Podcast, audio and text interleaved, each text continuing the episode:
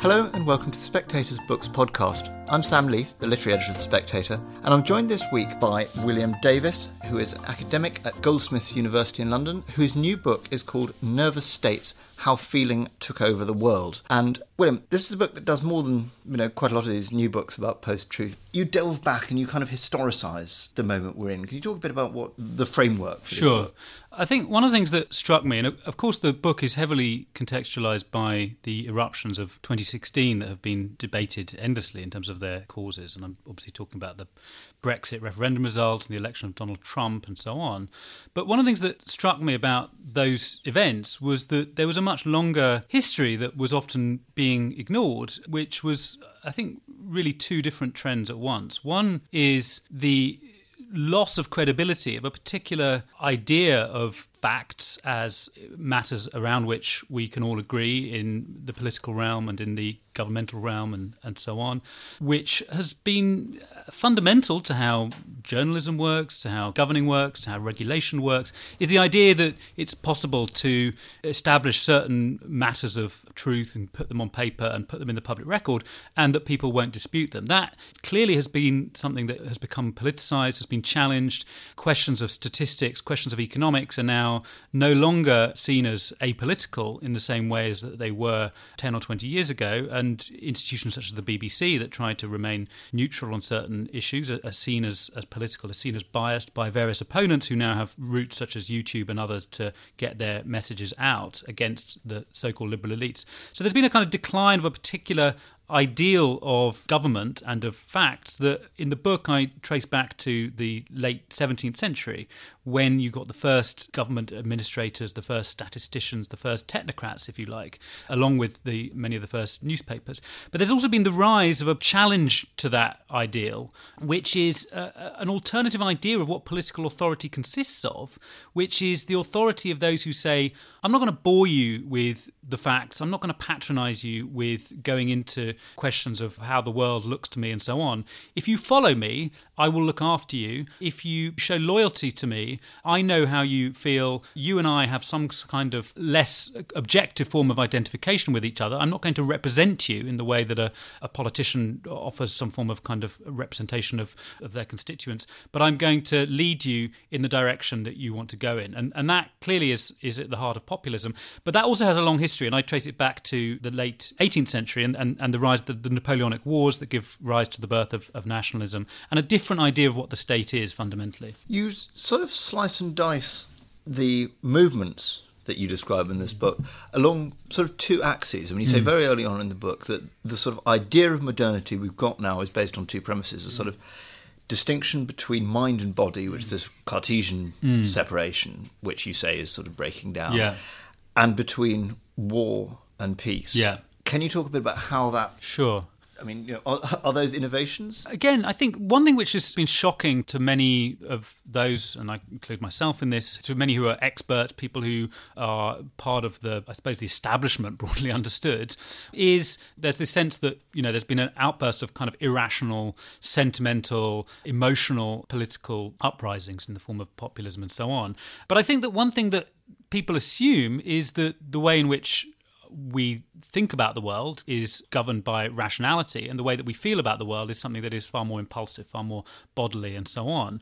Now, this is in some ways a, a hangover from the ideas of, of the French philosopher Rene Descartes in the mid 17th century, who was famously kind of split all matter into matters that of the mind and matters of the body in the in the 1630s the philosopher who was a contemporary of, of, Descartes, who I argue was also kind of a fundamental, created a fundamental starting point for liberal thinking in its most basic building blocks. I'm not talking about liberal thinking in form of the liberal Democrats or of sort of human rights or something like that. I'm talking about the very fundamental building blocks of, of how we think about modern politics. Uh, that second philosopher was Thomas Hobbes, and in his, his 1651 work Leviathan, which is one of the kind of fundamental works of, of modern political philosophy, argued that what the state does is to establish a domain of, of peace and establish a kind of clear separation between between war and peace.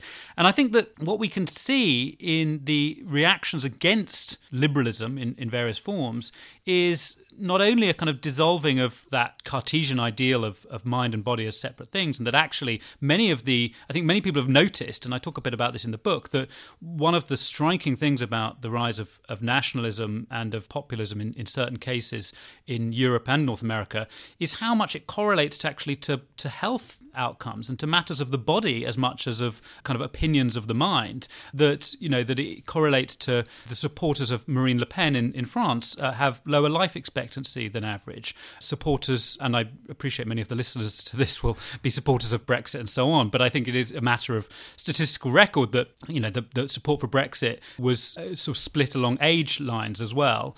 And I think that one of the things that I, I am trying to think through in the when book you say is lower life expectancy in, this this is in adjusted, Pen. adjusted for average age. No, no, no. This is this is a lot of Le Pen supporters actually are actually younger than, than average. Right. So a lot of support for Le Pen, in contrast to other nationalist movements or populist movements, is, It's not is on the young- they're old and they're no, no, no, no. it's They have a lower, lower voting for Marine Le So they had lower, lower health. I think that I mean I'm not making strong health correlations here, but the idea that politics is something that is a purely kind of mental affair, things that we sort of reason about, that we we debate in a purely sort of reasoned, verbal, mental fashion, I think is is breaking down in various ways. And I think that our assumptions that were established by, as I say, by Rene Descartes about how the modern individual works are being challenged by some of these sorts of forces. I think that the, when we think about the distinction between war and peace, which was the, the second kind of binary that you mentioned, it's at least telling or at least interesting, I think, that so often now a lot of populist movements use the, the rhetoric at least if, if not the, the tactics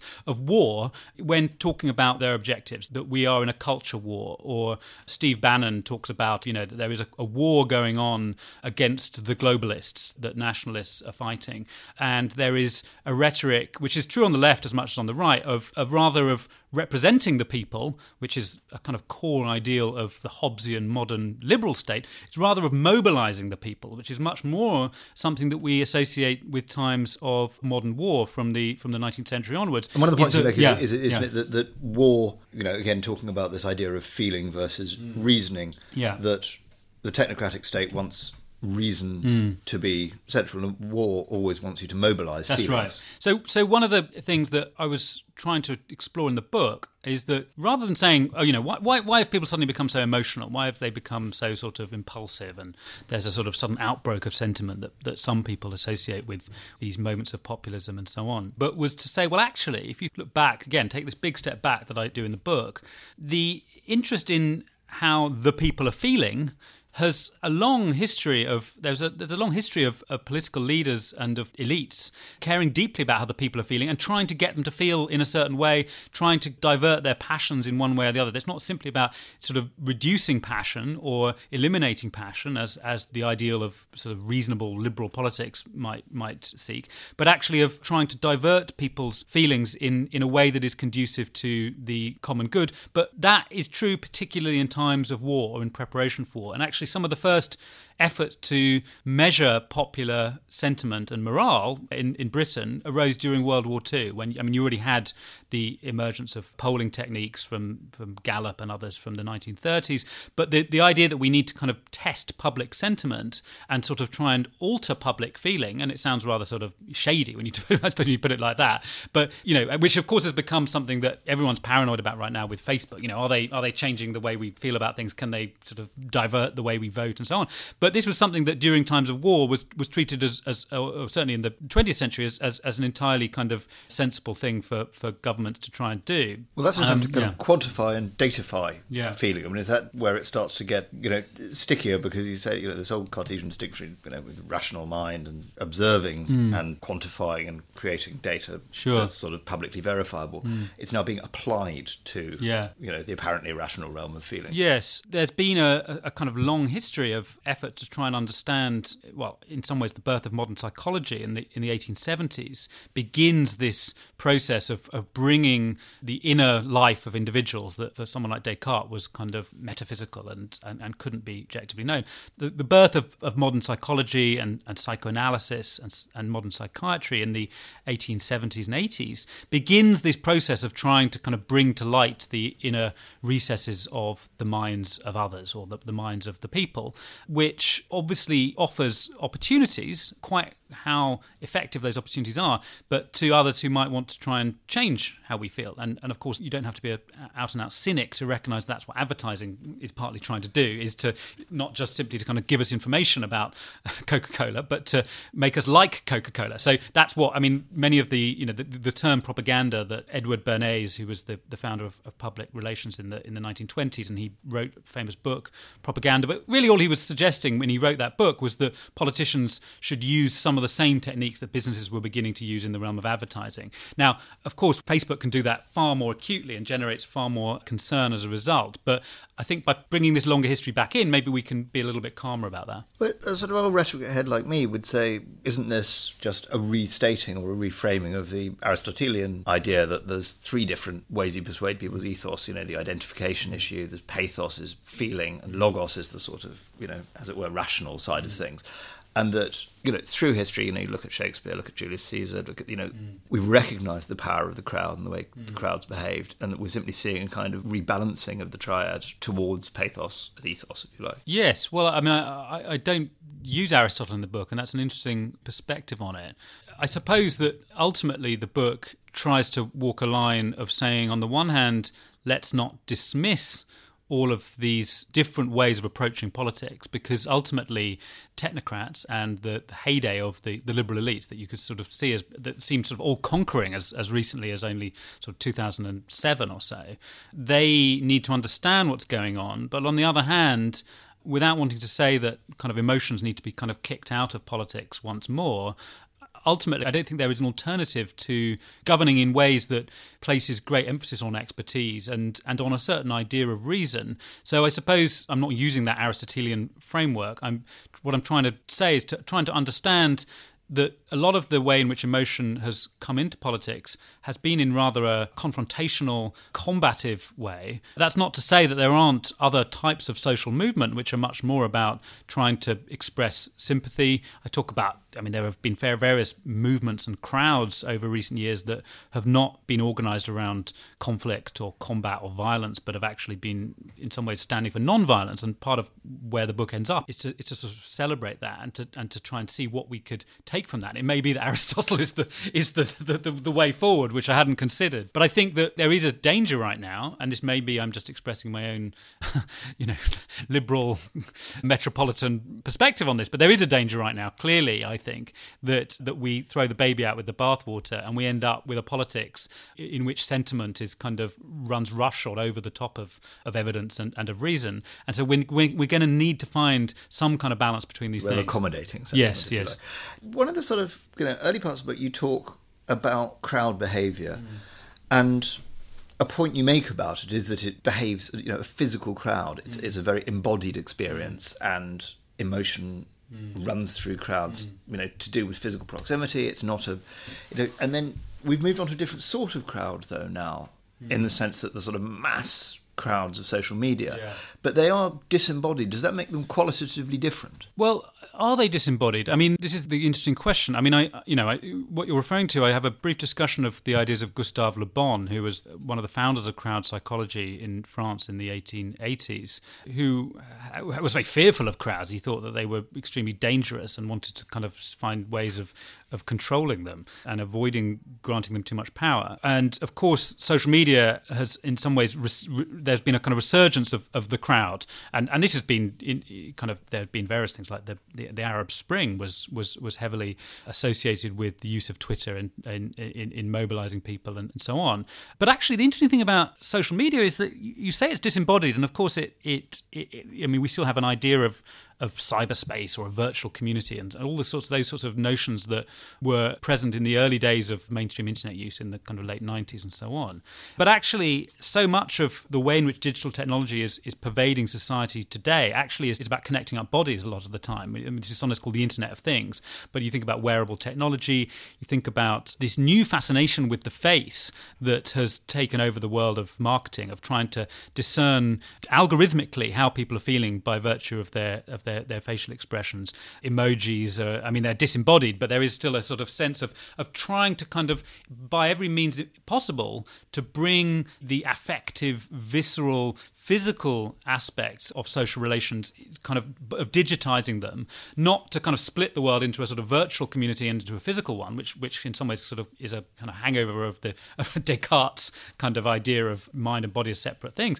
But there is, as digital technology has become all pervasive, in some ways our physical worlds are becoming joined up in, in various ways. And and in, in the chapter in particular that I write about how the internet is is changing our politics right now, I talk about Zuckerberg's Mark Zuckerberg's comments in a press conference uh, uh, three years ago where he talks about telepathy as being the kind of ultimate goal of, of Facebook that I could think something and you would instantly be able to feel it and that you would sort of get a kind of whatever it might be you know they've, they've got these kind of wearable technologies that allow you to have I mean, this is not science fiction. I mean it sounds some, some of the listeners will think oh my gosh this is just kind of you know 100 years away. It's not. This is something that is already scientifically possible and Zuckerberg has declared in Auden's line you will weep because another wept right exactly know. yes exactly Exactly. And Zuckerberg and, and some of the people working for him have already got technologies where one of these Facebook technicians says, I'll be able to think something and you'll instantly feel it using a, a wearable sleeve. That as if a, so a thought becomes a physical phenomenon, which is a philosophically very strange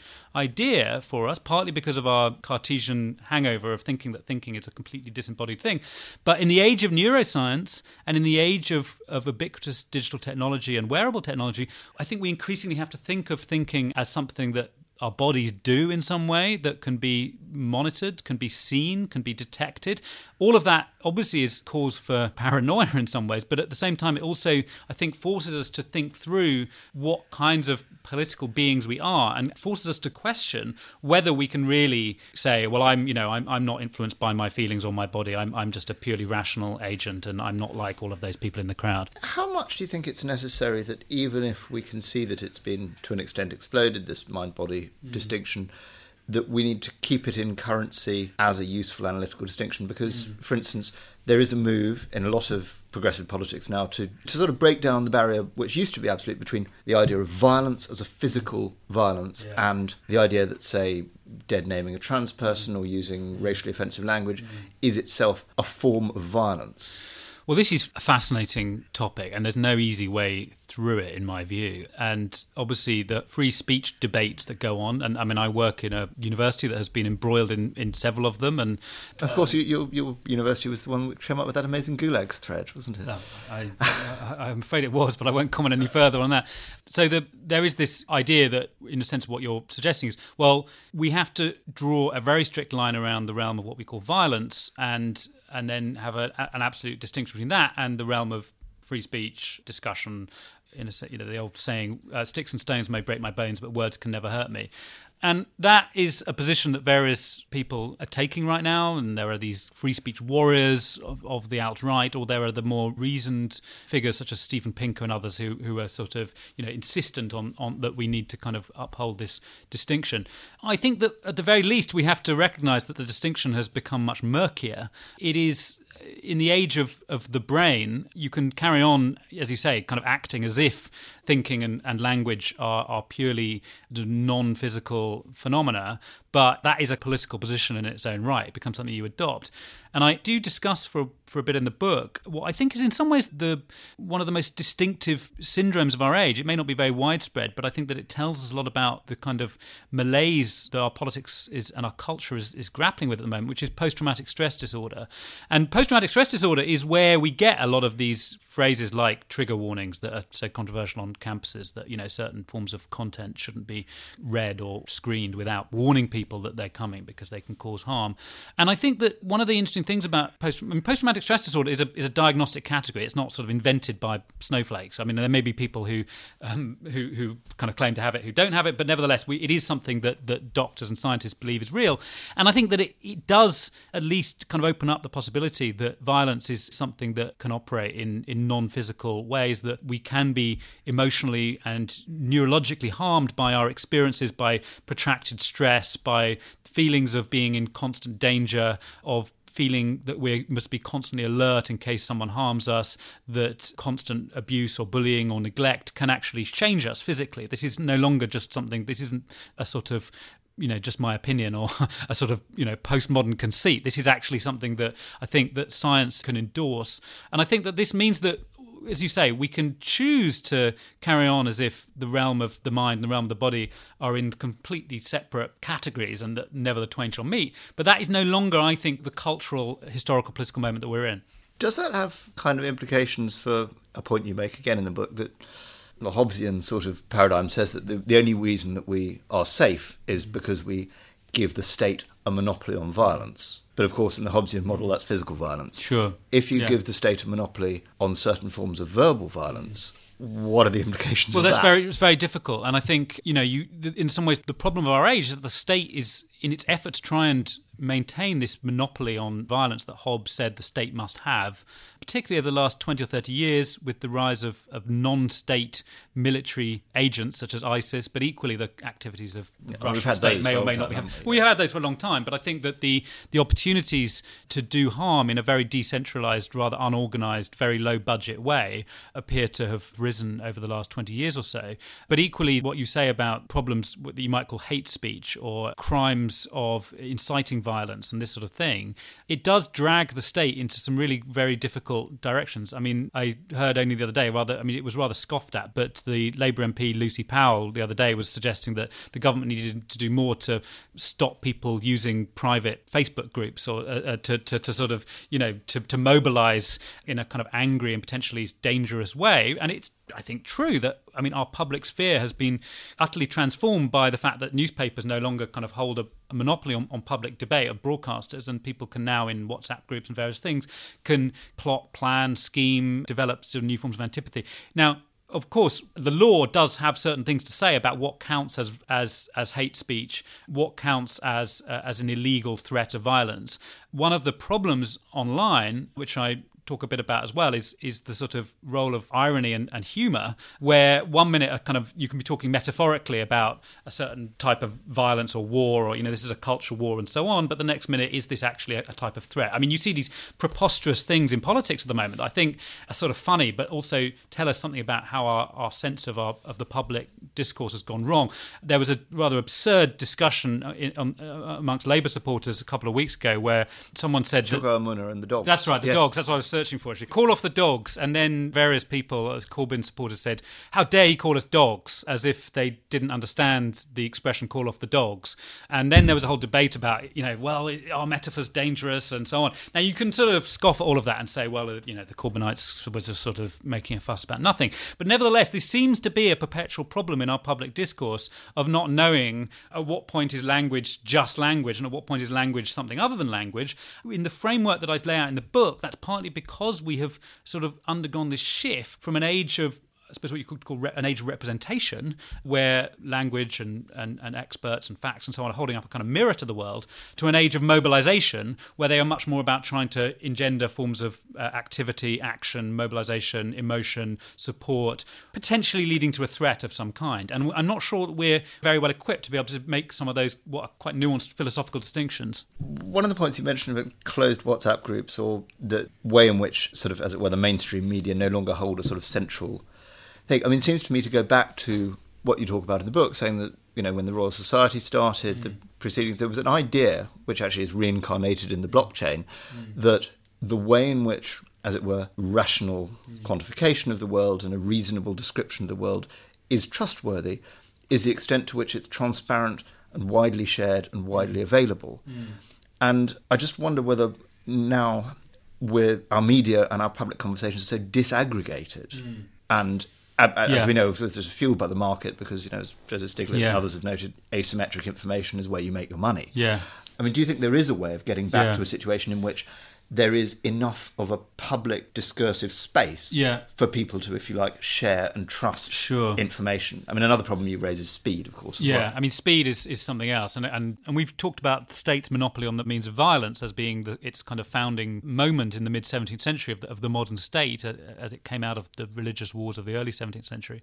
But there was also these other monopolies that allowed the liberal public sphere to develop, there was the printing press that was very centralized, you know, compared to the age of Twitter, YouTube, and so on. And there were these other, what were effectively monopolies on the production of knowledge. Now, that sounds like you know like, well knowledge is surely just knowledge and you don't there's no politics involved surely people will say. But actually of course there's lots of politics involved because what happened with the birth of these scientific societies in the in the 1660s and 1670s and so on was that certain people and they were tended to be mixtures of gentlemen and scholars and, and merchants would say right we are going to establish the rules through which our observations are recorded, shared, and and established as facts. And the Royal Society was one of those in, in 1660. Also, you had the foundation of, of, particular techniques of accounting that actually started much sooner than that. But you know, mercantile culture depended on people agreeing that you were going to record your assets and, and liabilities in particular ways that everybody would would recognise. But these were very small communities. That made it, you know, it was partly how it was possible to do. They were small communities they were relatively privileged people. They were literate and they were relatively close knit networks, and some of them operated around coffee shops in the City of London and so on. Now, the mass democracy has been challenging that for a long time. Uh, the internet obviously challenges it even further because all of these things challenge the monopoly, and newspapers and broadcasters are still, I think, try, struggling to work out where they fit in. The scientific establishment is still struggling to find out where it fits in in, in an age of much more chaotic, decentralized production of what we may not call truth, but it's nevertheless a, a type of knowledge in a sense. I mean, conspiracy theories claim to know something about the world, and lots of people believe them, and it's not always entirely easy to say what is the difference between those and the things that scientists are doing. And, and actually, Hobbes, as I talk a bit about in the book, Hobbes was rather suspicious of these scientific clubs because he said, well, you know, if we're going to delegate to you guys the right to tell us what nature consists of, what grants you this power? You're not legislated for, no one elected you, you're you're going to end up with a sort of a bit like the church, which was exactly who he was sort of trying to disempower in many ways. You're going to have a new type of church, and they're going to be called scientists, and that's exactly what many conspiracy theorists would claim about, you know, vaccines or climate change or something like that. Is that it's all a kind of club that is self-reinforcing. Now, can we get back to that? Well, I think this is partly a question about remaking the the case for forms of public monopoly, the BBC obviously has to try and do that. And I think the BBC is trying to toe a line through the whole Brexit fight that God knows how much longer it's going to carry on for, of trying desperately to sort of stay out of the fight and as much as it can, to the point where it is obviously attacked by the likes of Alastair Campbell and Andrew Adonis for being pro Brexit because it's not mobilising the types of facts that they believe it should mobilise. But nevertheless, clearly the BBC has, I would assume, has taken a decision that it is going to behave, if it's going to retain some kind of patrician role as being for everyone, it has to somehow offer a, a sort of public service, rather like the NHS or something, that, that is for the nation rather than in the business that, say, the New York Times has adopted in relation to Trump, which is to attack him day in, day out using facts. And the BBC is not doing this in relation to Brexit because it clearly is seeking a position, as I say, something more like the NHS or the royal family or something, you know, that it's, it's treating its role more in its relation to the United Kingdom which has voted for Brexit than it is as a source of, of sort of critical, incisive fact checking in the way that New York Times and Washington Post have done to Trump. Now, whether that works, we will see. But one of the other things which is, I think, you know, possibly interesting is whether, uh, and, and, as far as scientists are concerned, there is an endless debate about what is the best way to, to fight conspiracy theory. Do you engage? Do you not engage? Like, you know, anti evolutionary thinking in schools and so on. What do you do? There's no clear answer on that a point you make very eloquent about this is that there is the places where the problem, if you like, is most acute and the reaction against technocracy is most acute are the situations in which it's got too big mm. and too complex. Yeah. And an example is the EU, yeah. and the other example he is the federal United States. Mm. And that, you know, if you like, the sorts of ways of measuring these things we have, you know, GDP, per capita income, whatever it is, you know, they're just too blunt instruments mm. to measure what's going on on a smaller scale. Sure. I mean, is that an argument in the long run, in a way, for things like Brexit, for creating smaller communities of political engagement rather than the supranational technocratic yeah, sure. ones? I think so. Clearly, there's a there's a sense amongst those who are supportive of populist parties on both left and right that the elites of government, but also of many centralized media institutions and regulators and so on, are in no way representing them or the world in an honest or adequate fashion. There has been, I think, and this is, I think, is quite a recent thing. I would say it's really in the last decade or something. I think what's what's interesting is is that when people start to believe that the politicians are corrupt, and this is something that there is sociological research on, they also lose trust and all sorts of other institutions simultaneously. They start to not believe what they see in the media in the same way. They start to not believe various things that they might be told by auditors or professional associations and so on. So it's a sort of there's a kind of a, a shattering of. But of, is, of is that in part a reaction against exactly what you've described as a technocratic yeah. ideal that politics and data and information and science and so-called rationality are, are knitted together. I think there's been a kind of technocratic overreach. I think New Labour was very guilty of this, and I think a lot of people in, in the Labour Party now accept this, that it got to the point where facts and statistics and evidence were used as a way of basically sort of clobbering people and telling them that they didn't know what they were talking about. And clearly that was the great mistake of the way that the Remain campaign was fought. I mean, it's just only happened only only earlier this week. Christine Lagarde from the IMF has popped up again saying, you know, we mustn't have a hard Brexit without, you know, this this this sense of these extremely distant technocratic figures claiming to know better than everybody else seems to provoke far more anger than the very wealthy standing up and saying that they, they know what to do. And that I think is an interesting thing is that you know many people might assume that resentment and anger gets gets mobilized against economic inequality, but actually cultural inequality seems to provoke far more animosity. And I do think that technocrats have brought that upon themselves to a great extent. And I think that that's partly to do with the way in which there was a kind of a revolving door. I mean, clearly in Washington, D.C., between sort of Goldman Sachs and the White House and this sort of thing. But in British politics as well, I mean, there's been a sort of sense that sort of think tanks, big four consultants, political parties, Westminster, Whitehall, and so on, the boundaries between these things started to become increasingly weak to the point where being an expert, being a wonk, being a politician, being a you know a, a, bureaucrat, all started to kind of fade into one. And I think that that was the perception was oh you're, you're, a bunch of London elites who think you know everything. That clearly was what, what, has driven a lot of politics over the last three or four years. But I think that it was also a, a valid one uh, in terms of indicators. There's also I mean as I point out in the book, there have been many of the, the indicators that became extremely embedded in the mid 20th century, like GDP and unemployment, which became the kind of ways in which you know progress was measured to a great extent have become, I think, increasingly sort of misleading. I mean, in the United States, 50% of people have had no real income pay increase since the 1970s. I mean, it's an astonishing fact, but GDP can carry on rising and not reveal that. Equally, output per head uh, in productivity terms is eight times higher in West London than it is in South Wales, and yet GDP can carry on rising. And these sorts of internal inequalities don't get represented by these big national indicators. Now, that could be a case for greater localization of indicators and a greater local of the ways in which expertise gets the focus of expertise. I mean, it might have been just a sort of a PR exercise, but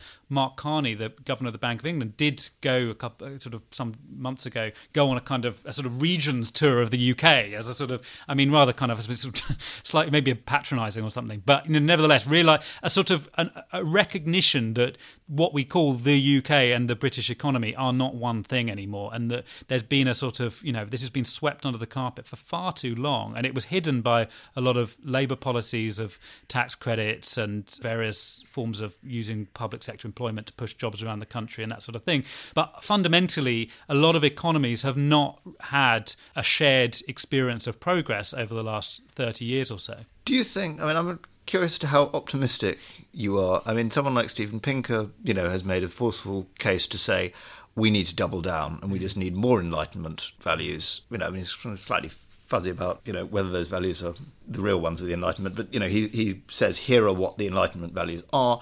We need to double down on them. This is the only way to go forward. Is that just a form of nostalgia? Is that enough? I don't think that that is enough. It can't be enough if it proceeds in the way that someone like Pinker does, which is to say, I actually I actually reviewed his book in the Guardian, so his most recent one, Enlightenment Now, and, and it's sort of 400 pages of stats basically, and it's saying, look, if you think that you know what's going on in the world, you're wrong, and I, I do, and you don't, sort of thing. I mean, it's a sort of it's very bullish. Can't fault its its confidence certainly, but I think that there has to be a, a reckoning with well with feeling. This is why I'm, I'm I've, I've written the book in a way that is that is trying to to reach out and to sympathise with the fact that most people are not experts, but that doesn't delegitimize their view of the world, and it certainly doesn't delegitimize their account of how their lives are changing and the forms of experiences and particularly the pains that they're having and the feelings of alienation. And I think that these need to be taken seriously, and these need in some ways to be brought into public debate and public discourse. I don't think someone like Pinker really wants to listen to people, really. I think he wants them to listen to him.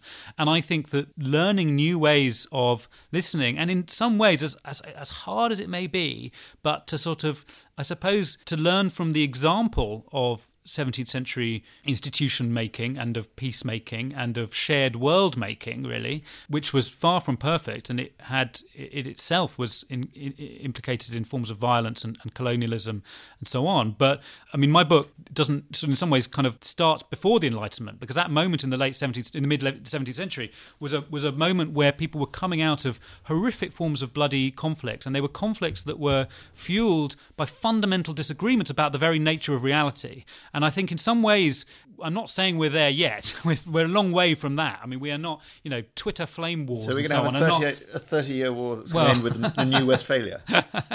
I mean, I think that politics and peace are clearly threatened when people cannot agree on the very basic facts of reality and on the very basic rules of public life. That I think most people need to agree with, or, or, or would agree with me on. Pinker would agree with me on that. But but I think that at the moment we are in a, clearly in a dangerous situation where people are pulling in opposite directions, and we need to think about about where that leads. People are at the moment more enthused and more um, certainly more emotionally mobilized by a different idea of politics, which is about the mobilization of us. It is about the taking care of us and the protection of, of our people in one way or the other.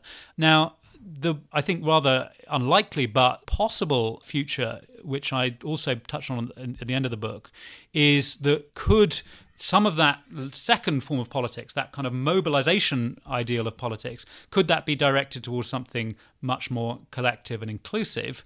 And the example I give is the movement that is known as climate mobilization in the United States, which is based on an analysis of the threat of climate change and shows that one of the only things that might actually prevent some quite catastrophic outcomes over the next 100 years would be a, a, mobilization of the civilian economy along the lines of something like the Second World War, where if you had a kind of requisitioning of uh, economic infrastructure and, and, and resources and a redirection of them towards outcomes that many climate scientists believe need to be pursued now and not sort of slowly over the next 100 years, that could become a sort of, could, could provide a kind of hope. I don't think that's likely to happen.